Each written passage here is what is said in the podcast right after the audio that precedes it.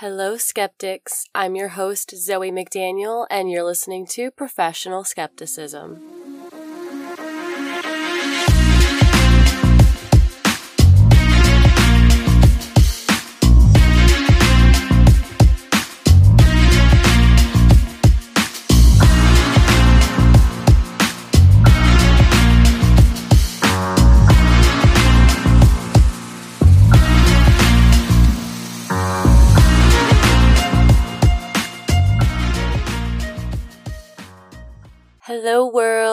I just wanted to start off this episode by letting you know that I am very much under the weather. I'm definitely starting to feel better than I was, but I have been sick since about Tuesday, and at the time that I'm recording this, it is Sunday. So, still coughing up all that yummy mucus. Um, so you might hear a little bit of a scratchy voice or just maybe even just a change in the level of my voice. So just bear with me.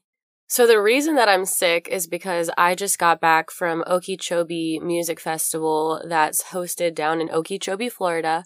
I left last Wednesday night with my really close friends, Hannah and Josh, and we drove through the night from like midnight until we didn't get to our campsite until like 1. We were supposed to be there at 9. That was what the GPS said. We probably would have been there around like 10, 10:30 with the stops and stuff. I don't really know how that happened, but getting into the festival took a lot longer because obviously you're getting into a festival and that just always takes long. But also, Okeechobee is like this whole farming town out in the middle of nowhere, essentially. So all the roads are just one lane roads back and forth. So with, I think last year there was 40,000 people that went. I'm sure it was probably somewhere around that same number. So with that many people trying to get into the festival, it obviously is going to take a lot longer. But it was really fun. It was a four day music festival, and then we drove from Sunday night at like we probably left around 1.30 in the morning Sunday night and got home Monday. I dropped off Hannah and Josh and then drove home. Um, I live about an hour from them. So definitely a lot of movement. I have the Wook flu. Um, if you know, you know. I wanted to start this episode by telling you guys all about Okeechobee and then we'll go into today's topic. So Okeechobee was incredibly beautiful and really, really fun. I had such a good time. I laughed so hard, like probably harder than I've laughed in a really long time, to the point of near tears. I think I probably should have just let them out because I was like reeling them back in and I was breathing so hard from laughing so hard that my chest literally hurt. But I want to tell you the good things and the bad things that happened while we were there. So first, on the way up to pick up Hannah and Josh and go to the festival, I have a 2020 Jeep, and so it's got a computer, and I got this message that was like, the tire pressure system sensors aren't working, or something along those lines. And I was like, okay, whatever, like, the computer in my car can't read the tire pressure, like, that's fine. The tires are fine. So I don't think anything of it. And I just got my oil changed, so I was like, fuck, these dudes like messed up my computer in the car, and now I can't read my tires, but it's fine. Like, I'll just keep an eye on them, they should be fine. I mean, we haven't had this kind of type of technology forever, so I don't need it. And so we go, everything's good. We get to the festival, we're camping, whatever. Thursday was really good, nothing happened. And then Friday, we had been charging our phones in the car, and I have automatic lights, and like we were not turning the lights off. I don't know how we missed that, but they were on. And Friday, I woke up and I had rolled down the window in my car and while the car was on because I was like reaching in and out to grab things. And then I got in the car and I was going to roll the window up and it wasn't rolling up. And I was like, why is my window not going up? What's going on? I'm like, okay, I'll just turn the car off and turn it back on. But my car won't turn off. My parking brake is engaged. My steering wheel is locked. And my car it keeps saying, put the car into park. And I'm like, okay, like it's not, it's in park. Um, it's not moving. So I like tried to move the gear shift and it's not moving like at all. And so I start kind of panicking. I'm like, what's going on? And then the computer in my car starts going through like this little fucking breakdown, I guess, and saying that all my lights in the cars are out, like my tail lights and stuff, and telling me that like all my tires are flat and the gas is low, like any potential thing that could not be working right with my car. It was telling me that was what was happening and it was like flashing lights on the screen and I started freaking out. I was like, I don't know what to do because the car is running, the window is down. I can't just like walk away. And before this, we'd actually got the car to turn off, but I was like, I don't feel comfortable walking away with the window down. Like, that just makes me uncomfortable. We put like a garbage can, a garbage can, a garbage bag in the window, but it wasn't letting me lock. Like, my key fob wasn't working. And so just everything that could go wrong was going wrong with this car. And I've never had car issues and literally just like maybe three days before the festival, I was talking to somebody on the phone and I was like, yeah, like I have this newer car because I used to have a shitty car and I had a lot of car issues with it. And so I bought a newer model so that I wouldn't have to worry about like repairs and stuff all the time. It never occurred to me that like the computer in my car would be giving me issues. So this is happening. I ended up like turning the car back on and then this is when all the malfunctioning started to occur. I'm freaking out. I don't know what to do. I ask my campmate, shout out to Maurice. If you are listening right now, I fucking love you, dude. Um, friends for life. He comes over and he like starts unplugging shit in my car. Like he lifts the hood and he's trying to take the battery out of my car. And we like let it sit for a minute, plug everything back in. It's still tweaking, still being crazy. And Hannah and Josh are trying to go do yoga. It's like really fucking hot. Okeechobee was crazy because it would be like 85, 90 degrees in the day. And then in the night, it was like 60, maybe 55. So it was like you couldn't really regulate your temperature at any, well, I don't know, maybe people like 55, 60. I get cold, but I was constantly like in a state of way too hot or like really cold.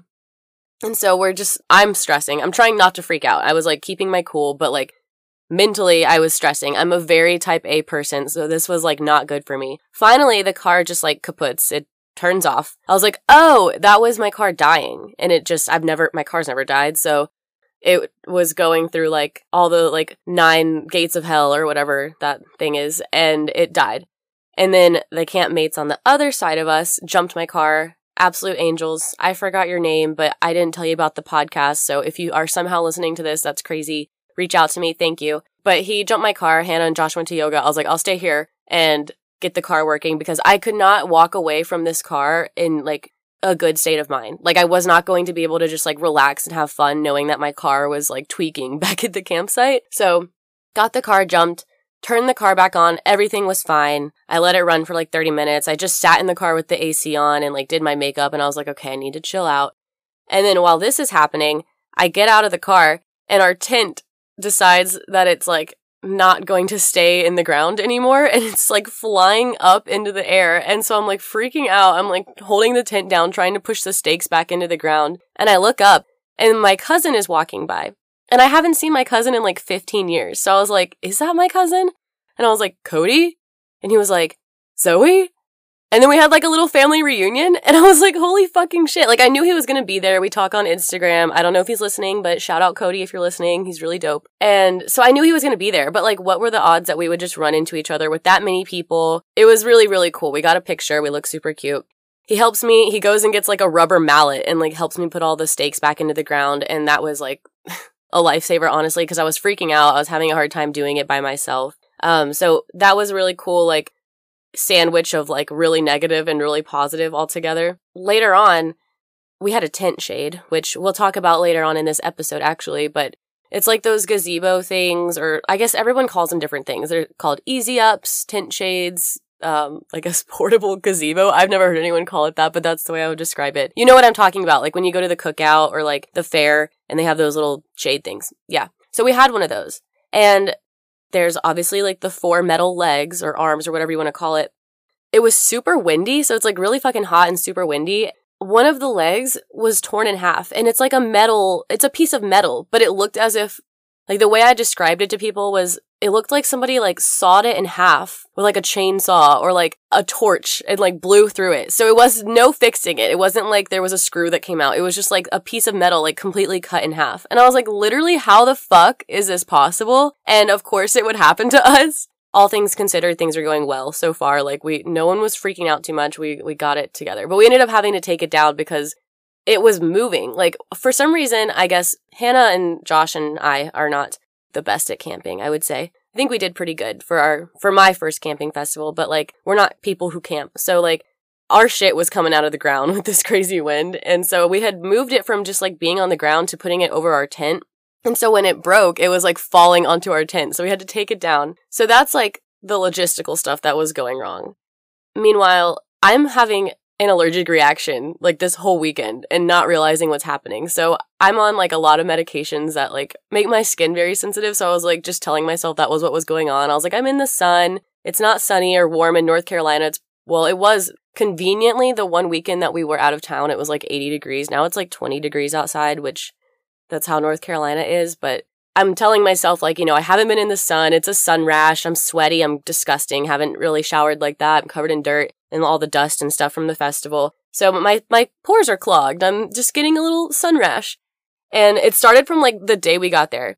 I'm not allergic to anything other than like medications. So I was like, okay, whatever. But as the like days go on, I have these spots all over me and I did get bit by like what I think was an ant, but I've never been allergic to ants. So I was like, okay, wahoo, like, why did I say wahoo? I don't know. Uh, big deal. Got bit by an ant, not a big deal. Ah, I can't talk.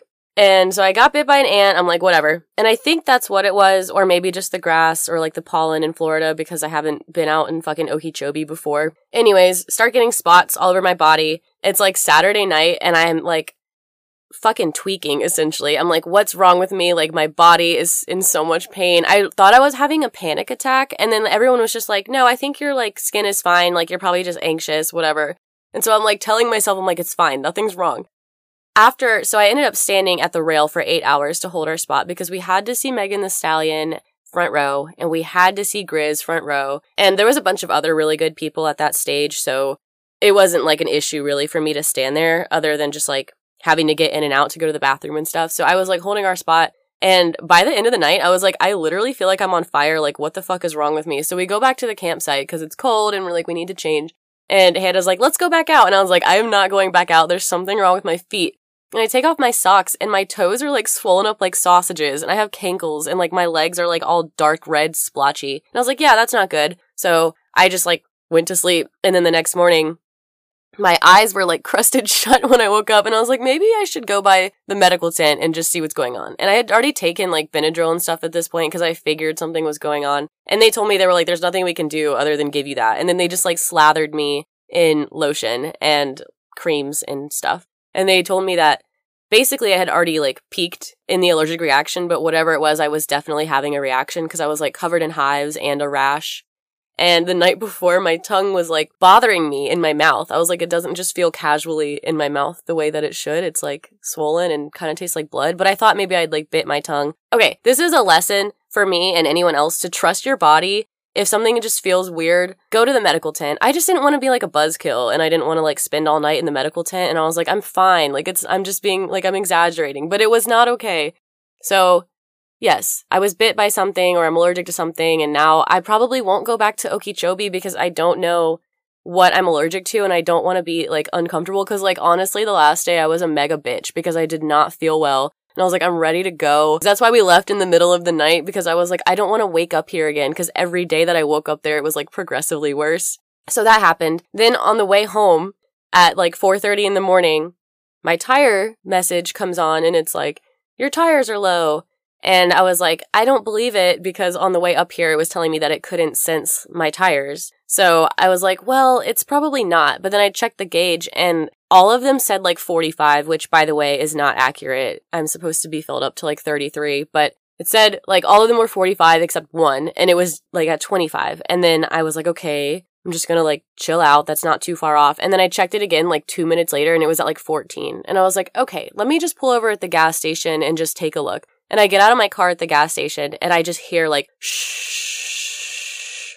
So much air coming out. It was so loud. I was like, oh my fucking God. I didn't even like hit anything that made me think, oh no, like I should be concerned about my tires. So it was really kind of like out of the blue. And Hannah and Josh are sleeping in the car. And like as soon as I park the car, Hannah wakes up and I'm like, I know how to change a tire. Don't even worry. I've got this. I unpack our fully packed car and there's no tire there's no spare tire in my little thing. There's like a little machine, which I found out from the auto shop man that it's like a way to pump my tire with air so that I can like get to a gas station instead of being on the side of the road. Who the fuck wants that? Like, just put a fucking tire in there. I would rather change a tire on the side of the road than like pump my empty or broken tire get to the gas station and then call someone to bring me a spare. Like that shit is so stupid. I'm Jeep, I got something to say to you. Like I'm really upset about that. So that shit pissed me the fuck off. I guess I should have known that was irresponsible of me to not know that I didn't have a tire, but like it's a fucking Jeep. You would expect there to be a tire. I've never had a car that didn't have a tire in it. So anyways, I'm annoyed about that.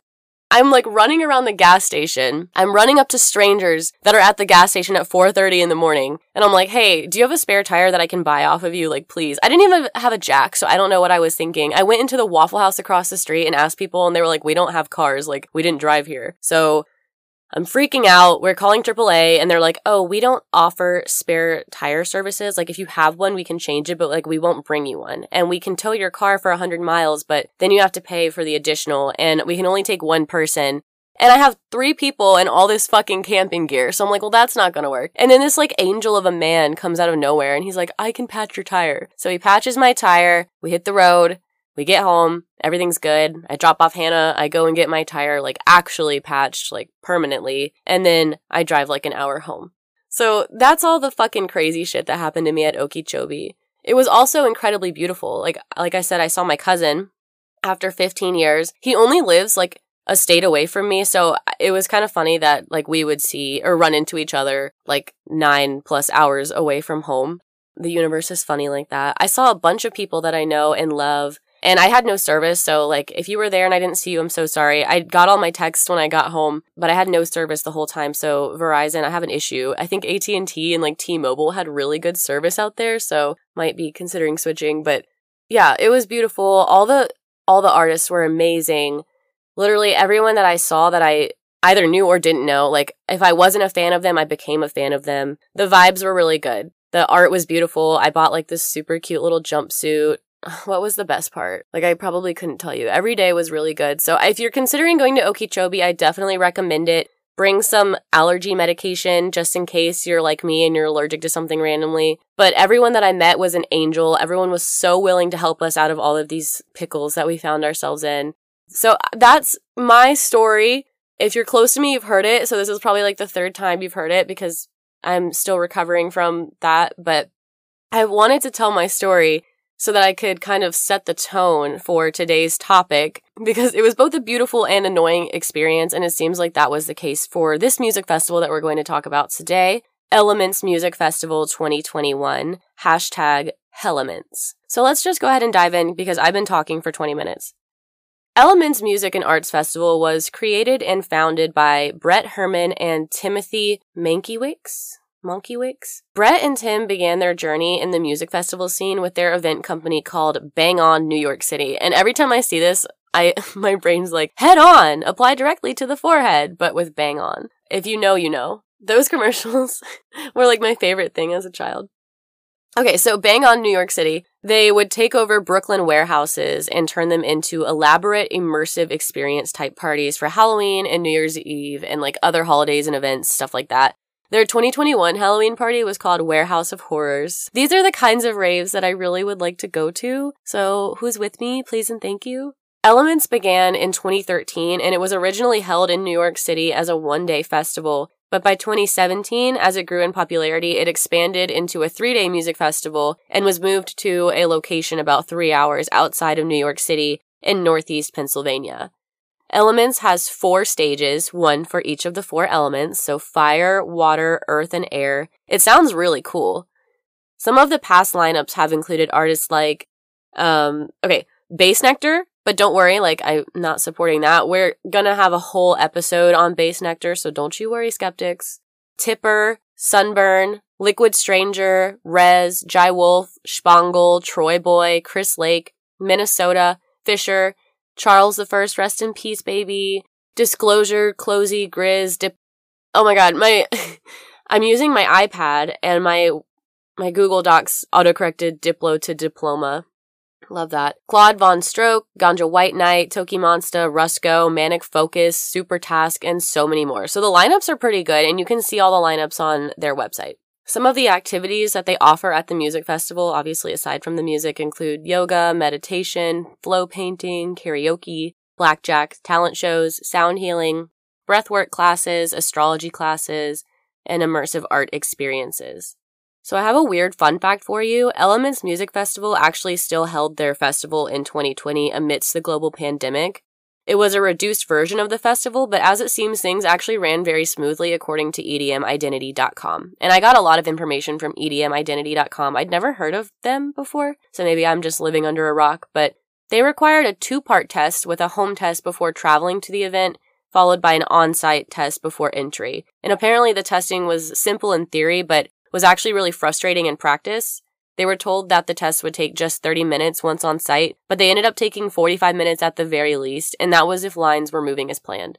So the EDM identity team said that their testing process took about three hours because there was a backlog of tests when they got there.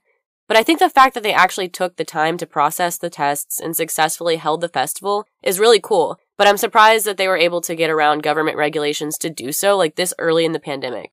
So, before we get into what happened, I want to mention that Bonnaroo was actually scheduled for the same weekend as Elements, and it wasn't originally scheduled. I think it's normally held in like June, but it had been postponed, and I'm talking about the 2021 one. So, the 2020 Bonnaroo was postponed until 2021, and then around June, we were having all these variants. I think it was the Delta variant at the time, and it got pushed to September.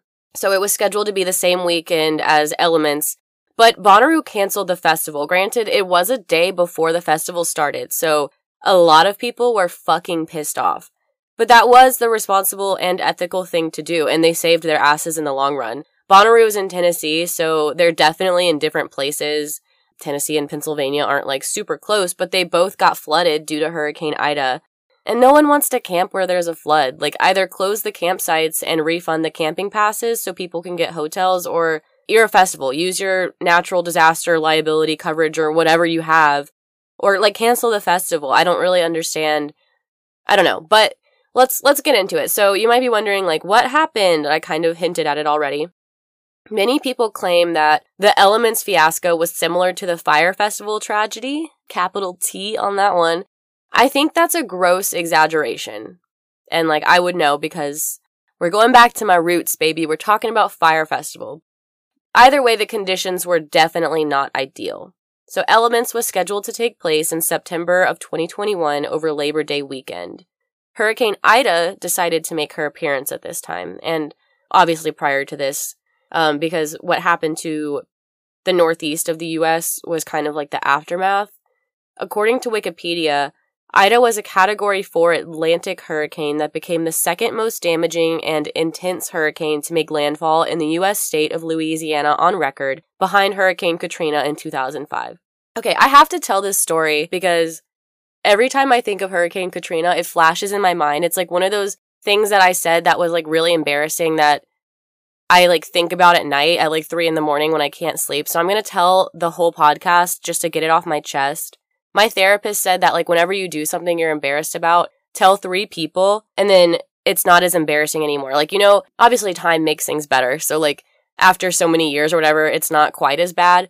But like when you're in the initial, like, holy shit, I can't believe I did that, you should tell people and it will help you get past that. And I do that and it really does help. I mean, tell people you trust, um, depending on the nature of it. So one time, I think I was talking to my friend Elena and Hannah um, the same Hannah I went to Okeechobee with. And we were, it was when one of the hurricanes was happening. I think it was like my first year at UNC Charlotte. Classes were canceled and stuff. And we were talking about the hurricane. And I remember saying something like, my dad survived Hurricane Katrina, so like I think we'll be fine. But what I meant to say was Hurricane Hugo, which was a hurricane that hit North Carolina, I think in the 90s. Um, and it was pretty bad. Like the whole city of Charlotte had like no power or water for like a really long time. And that was probably like one of the worst ones that had come through here. Like typically when we have hurricanes now, we just get really, really bad storms, trees fall down and stuff like that. But this was one that like pretty much put the city out of commission for like a good bit. So that's what I was trying to say, like Hurricane Hugo, but I said Hurricane Katrina, which is obviously a completely different hurricane and like way, way, way, way more serious. And everyone was just like, oh, I'm sorry to hear that. And I was like, yeah, it's okay. And then it didn't occur to me until later that I definitely said Hurricane Katrina. And I was like, what the fuck? I just like told a bold faced lie. So I got that off my chest. it's out there.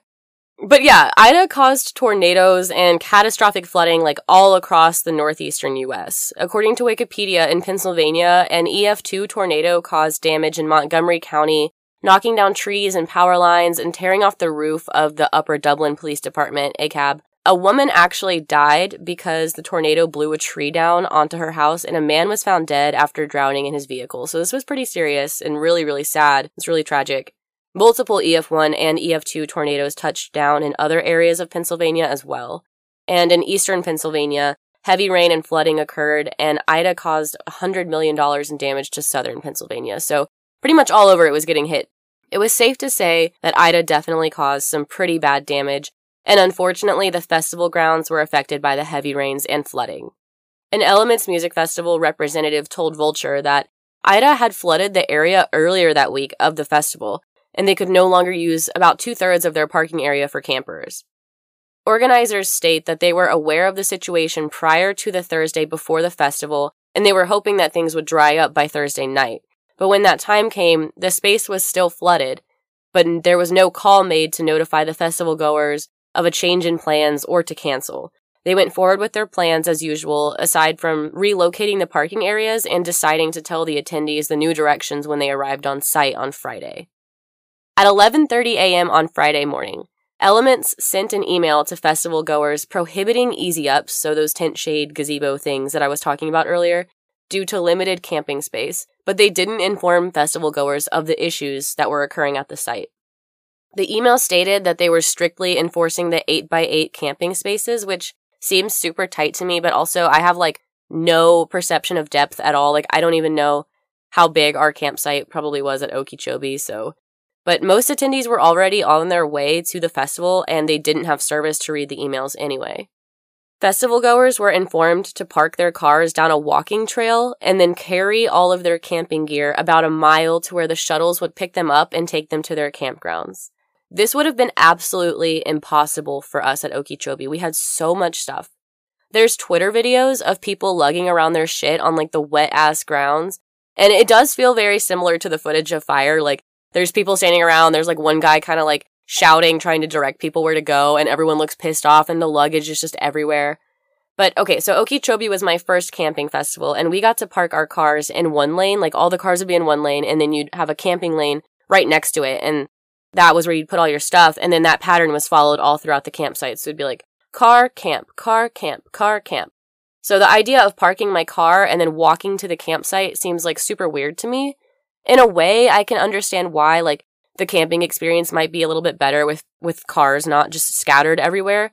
But also, like, that's how people charge their phones and make their cars die and their batteries and, like, whatever else they might need. And, like, what if you have an emergency and you need to leave and now you have to haul your camp gear back to your car? I don't know. I'm very much like a worried old grandmother trapped in a young woman's body, so I always think of the worst case scenarios. I'm not sure if this is common for other festivals because I've only camped at one, or if this is just because like the original camping setup got disrupted by the flooding. Festival goers say that there was no staff on site and that it was all volunteers who had no idea what was going on. People were waiting in lines as long as 3 to 16 hours, which like okay, the 3 hours is maybe a little bit more understandable, but 16 is fucking insane, unacceptable but 3 to 16 hours to get into their campsites. And a lot of people actually ended up missing the first day of the festival, which fucking sucks. I would be so pissed off. This sounds really similar to the weird ass like traffic and camping problems that Lost Lands 2021 faced, which was later on in the month of September. I know that it rained a lot, pretty sure, and I think that was what caused like there was like flooding and Lost Lands is in Ohio. You know, but it was in the same month. So 2021 was like a rough month for festival goers. I'm not sure of the specifics exactly, but I did have friends who had to get hotel rooms on the first night instead of camping as they had originally intended, which sucks. Like, no one wants to have to do that, especially if you're planning to camp. With any festival, there's going to be some issues. It, that's like just the nature of it. Obviously, people took to Twitter to talk about this, but I wanted to see if the Lost Lands issues were worth, you know, any of the big EDM news channels like publishing anything about it. So I looked it up.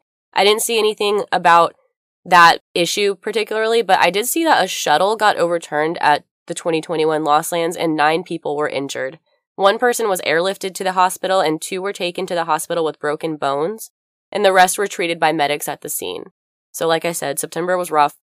when you go to these festivals, you're really putting your body to the test. I know I am. I have the worst immune system. So even if I don't get hurt or have a allergic reaction, a mildly severe one, um, I always come back really sick. So I'm just, I'm glad those people are okay.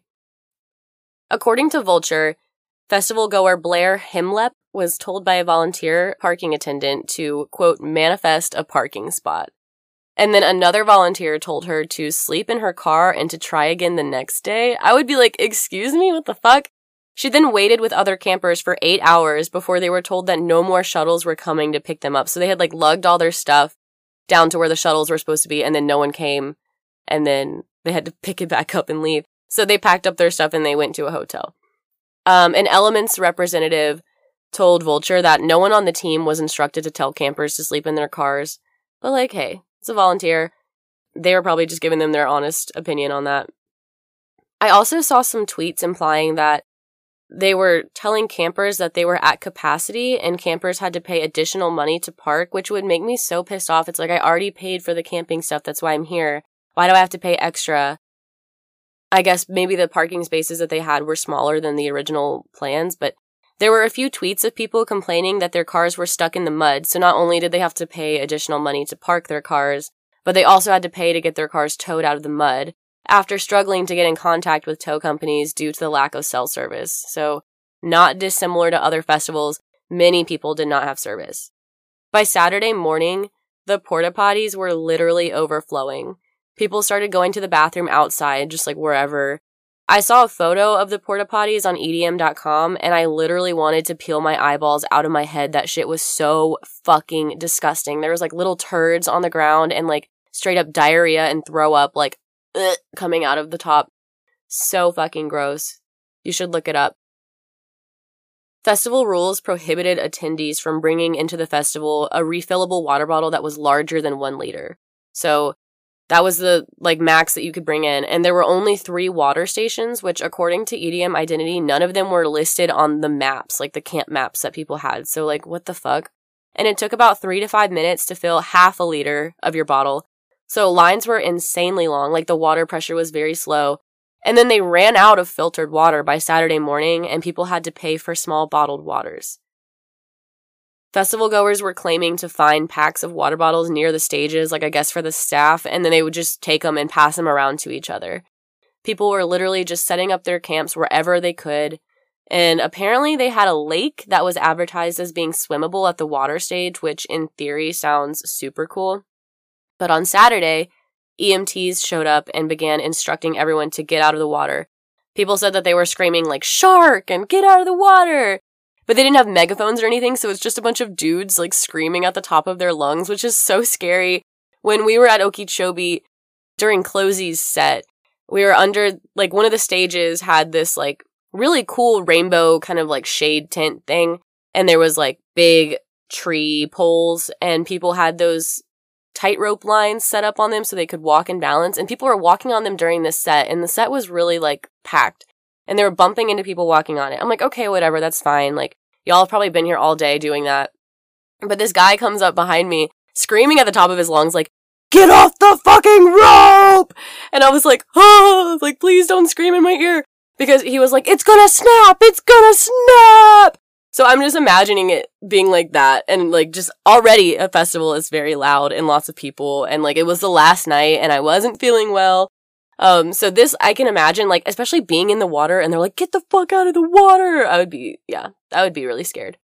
So rumors as to why the water activities were canceled and the lake was evacuated include insufficient staffing. So I guess like lifeguards or people to monitor, dangerous algae blooms, burst septic tanks that drained, drained into the lake, but there was never a confirmed reason. And it seems like most of the sources I saw, most of them referenced the burst septic tanks it was probably just the fact that the fucking porta potties were overflowing and it's like flooded out there. So like it's just draining into the water. There was, um, at Okeechobee, they have Aquachobee and the water was kind of gross. Like I feel like in all the videos and stuff, it looks like super pretty. It's just like brown water. I mean, I got like my feet in it and stuff, but I saw these dudes. It was so funny. They'd like had a bottle of Dawn dish soap and they were just washing their bodies like in the water instead of like using the showers. I was like, hey, I mean, whatever. That's smart, probably. Shower tokens were $10. Tim and Brett told Forbes magazine that they created a consulting service called Tested Contained Retreats to ensure that attendees were COVID 19 free. So, this is the company that they used to conduct testing for the 2020 Elements event that they hosted. And it seemed to run very smoothly aside from just longer times, like wait times that they had expected. All attendees of the 2021 festival needed a negative test or proof of vaccination, but supposedly no one was enforcing this rule Many people tested for positive for COVID after the festival. However, an Elements representative says that they used CrowdPass to verify attendees and performed online or performed offline checks when they had no internet. So it's like some people are saying that they were, some people saying that they weren't. I have a feeling that like maybe some people got tested or like were checked and some people weren't. EDM Identity claims that the ticket check in was chaotic and there was virtually no security, which is debatably good and bad. Like, obviously, you don't want people bringing in like guns and shit. But, I mean, you know. Wow. Okay. I just had like a coughing fit. So, yeah, no security. Volunteers were stressed the fuck out to the point of like screaming and crying. Bags were patted down, and that was like about as far as security checks were going. I think volunteers were like checking the cars too. The cabins had malfunctioning showers, toilets, and sinks. They ran out of vegetarian options for people to eat, which makes me sad. And the limits on bringing in food and water put people in tough situations. Many vendors just like ran out of food in general. There was no general store. Speaking of general, which is like crazy to me. That's a basic necessity for festival goers to buy like last minute supplies and ice. We spent so much money on ice at Okeechobee. There was supposed to be a general store, but the vendor was like, I can't come in and set up with all this flooding. So that's like a sign, in my opinion. You should have taken that and been like, well, maybe we shouldn't do the camping shit right now. Wellness activities were limited. Pools and lakes were closed, like I mentioned. And at least one main stage DJ canceled last minute, but I couldn't figure out who this was. So that came, I believe, from EDM Identity. I said that weird. EDM Identity. I couldn't figure out who it was. I tried to find it, but I'm sure I could like scour Twitter for it, but I don't think it's that deep. There were also a ton of issues for people with disabilities, which breaks my heart. EDM Identity claims that the fire stage was likely the only one that was wheelchair accessible, and there were no places to like recharge your electric wheelchairs. And someone on crutches fell down and staff refused to help them up. I don't know. These are just things that like were reported. A woman with arthritis asked staff to help her carry her stuff when they were lugging all their camping gear, no one helped her. There was only one medic tent with two medics, apparently, and it was located at the furthest corner of the campsite from the stages. Not surprisingly, a Facebook group started after the festival, and as of December 2021, there were more than 6,500 members discussing their personal experiences and encouraging one another to join the lawsuit. So we're going to get into the lawsuit.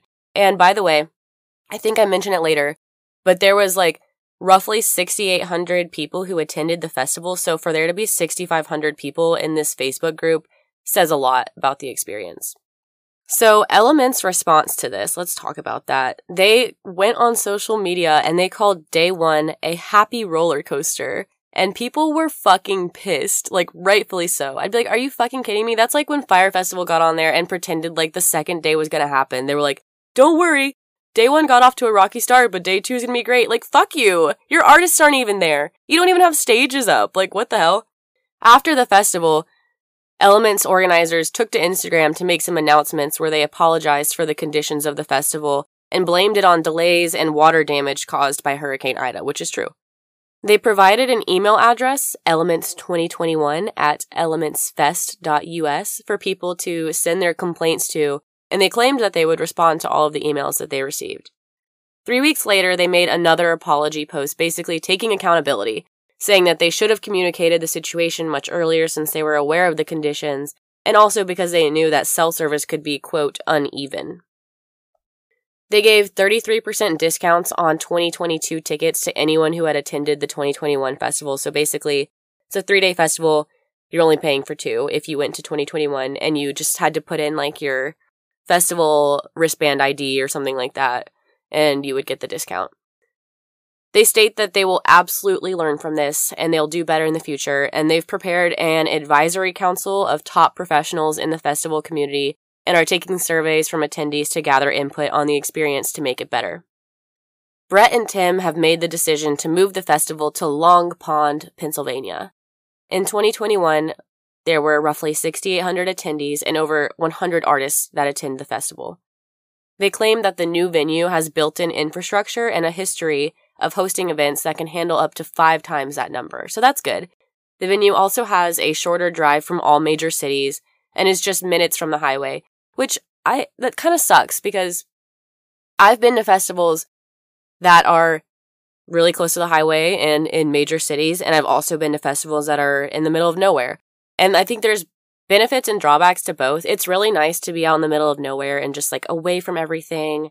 You get a scenic drive out there. You get to disconnect from your technology.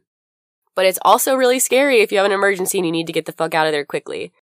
Cause like the last hour uh, to getting to Okeechobee and to like Lost Lands too is there's not much. There's not much civilization aside from like farmhouses and stuff. So it's like a good thing and a bad thing, I guess. It just kind of depends on like your perspective of what you're looking for out of a festival, whether you want to be closer to the highways and cities or out in the middle of nowhere. The new venue is also built on level ground with a drainage system so you can arrive and leave with ease in any weather. And there is increased accessibility with multiple paved roads and entrances in and out. So that's all from their website. People took to social media to beg for refunds, but the festival organizers never made any mention of refunding attendees for the hardships that they endured. They were really good about not saying anything about money. I think the like discount that they were giving people for the 2022 tickets was kind of like their apology.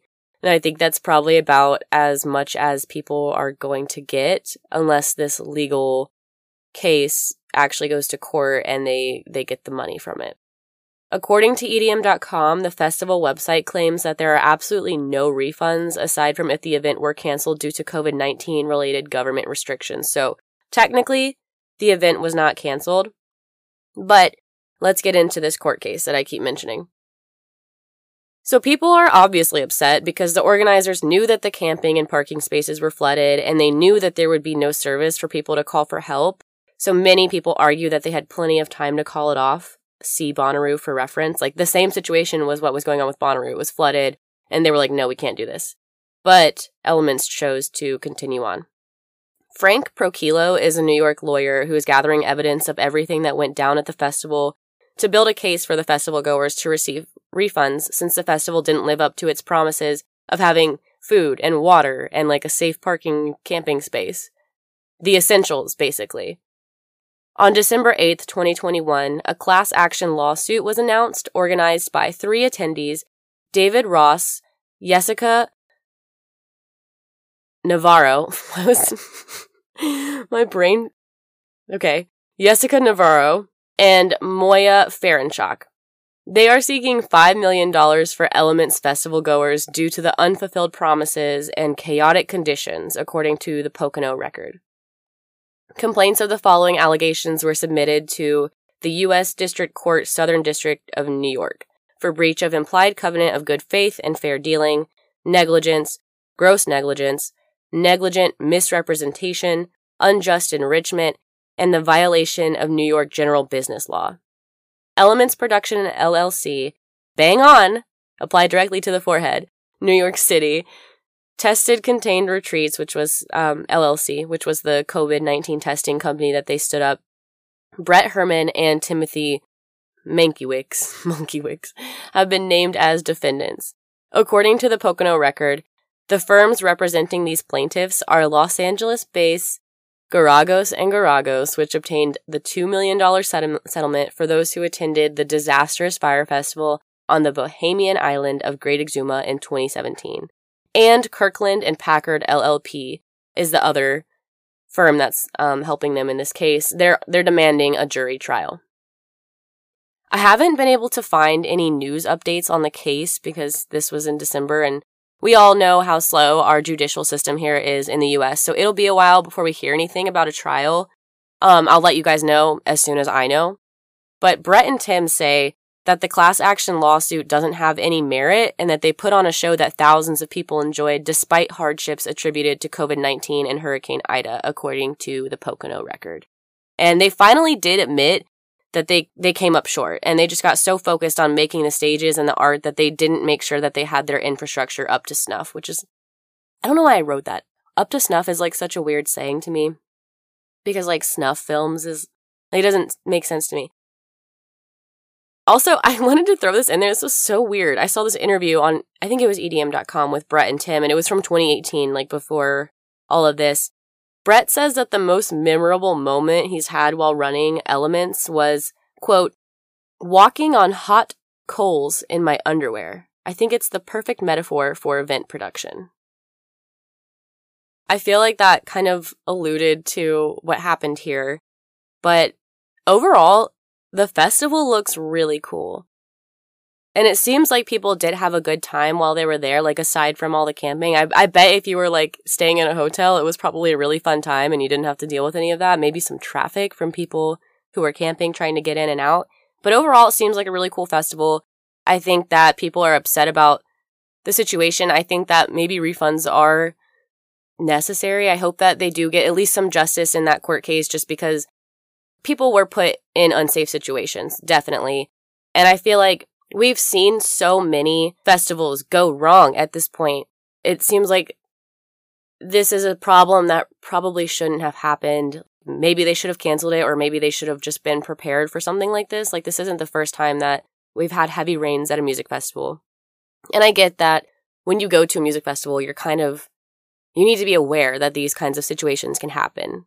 Like, it's not all their fault, but also like it just seems like at this point we should be a little bit more prepared for these kinds of situations, have a backup plan in case something does happen. But I think like they said, they just they get really excited about all of the art and the experience that they didn't really think about that, which isn't acceptable, I will say. But it does look super cool. You should look up some pictures. I'll definitely post some. It looks very like all consuming I'd love to go some to some of their warehouse parties too. They have really good lineups. The stages are beautiful. Um, so overall, it seems like a good experience. I do think that they are, aside from like being a little bit stingy with the festival goers, I do think that they are taking this to heart and trying to turn this around. It's probably a good thing that this is a smaller festival. Like 7,000 people isn't really too many. So it's not like they had like this huge grand scale festival and had all these people like stuck out there. But I'm hoping going forward that they can take this and really learn from this situation. And it seems like they are because it seems like a cool festival. Like I would be interested in going, but I think if I was someone who went to the 2021 festival and then they were like, you can get a discount on the 2022 and I was upset, I would be like, I'm not fucking going back. Like, are you kidding me? Also, I just took a look at their Instagram page, which is where I got some of this information of like the announcements that they made. And the founder Tim went on there and he was talking a little bit more about the venue. And he said that while it is, you know, just four minutes off the highway, it is completely surrounded by nature. There's a thousand flushing toilets on site. It's like completely ran by solar panels. Basically, it's just so much better than the other possibilities that they had. Also, they're offering regular camping, so like you just drive up your car and camp next to it. So like what we did at Okeechobee, which seems a lot better, so they don't have to lug their shit around. There's plenty of RV parking. So it seems like that should be a lot better for them. So I'm hoping that Elements goes better for them this year. Aside from the new venue, they're also promising to have a much better and well trained staff. They have that new advisory council. They're trying to make it more affordable, so they're doing monthly payment plans. And they're overall just trying to really take in all the feedback that everybody had. So I'm I'm hoping for the best. I don't want to be a negative Nancy. I don't want to we're not going to cancel Elements Music Festival. We're going to let them learn from this because it does seem like a really cool experience and I would be interested in going. That is my story for today. I wanted to keep it short and sweet because I wanted to talk about my experience at Oki and I just felt like this would be like a fun topic. You guys know I love talking about music festivals. I have a lot more in the works I want to talk about. I'd love to talk about Coachella and their founder, who is questionable at best, and I'd love to. We're definitely going to talk about Astro World. I'm just waiting on some more of the legal information to come out. Some like non festival related topics are going to be artists with like low vibrational frequencies. um, and how they impact our daily lives. I'd also love to talk about the transition from physical copies in the world of music to streaming. So it's going to be really fun. I also have a little bit of news I probably should have announced at the beginning, but I was talking with Pablo a couple weeks ago and I kind of mentioned this before, but he has suggested doing kind of tangents or different little bits here and there to be more interactive with you guys. So something I'm thinking of introducing are bonus episodes. I'm not going to disrupt my regular Wednesday episodes. So every Wednesday you'll have your regular episode. But I'm thinking of doing a little bonus series of local artists in the Charlotte area. I go to open mic nights and I've met a ton of really talented artists there and I have a huge passion for music. I don't do music there, I do poetry, but music, comedy, poetry, all of that good stuff. I think it would be really cool to have some people on, do some interviews, maybe even talk about some um, scandalous music topics with them. Have them play some music, get some exposure, and just have something fun in between episodes to kind of keep it fresh here and there. It wouldn't be like an every week thing. It would just be like maybe, maybe once a month, maybe every couple of months, just do something fun like that. Um, so I'd love to hear you guys' feedback on that. I'm thinking of maybe setting up like a website and a Patreon as well any feedback that you guys have, any ideas, I'd love to hear them. Send them my way. Um, but for now, I think we're going to wrap up this week and I will see you guys next week. You know what to do. Follow us at Prof Skep Podcast. That's at P R O F S K E P podcast on Instagram and Twitter. And you can always email me at professional skepticism podcast at gmail.com. Stay sus skeptics. Love you guys. See you next week.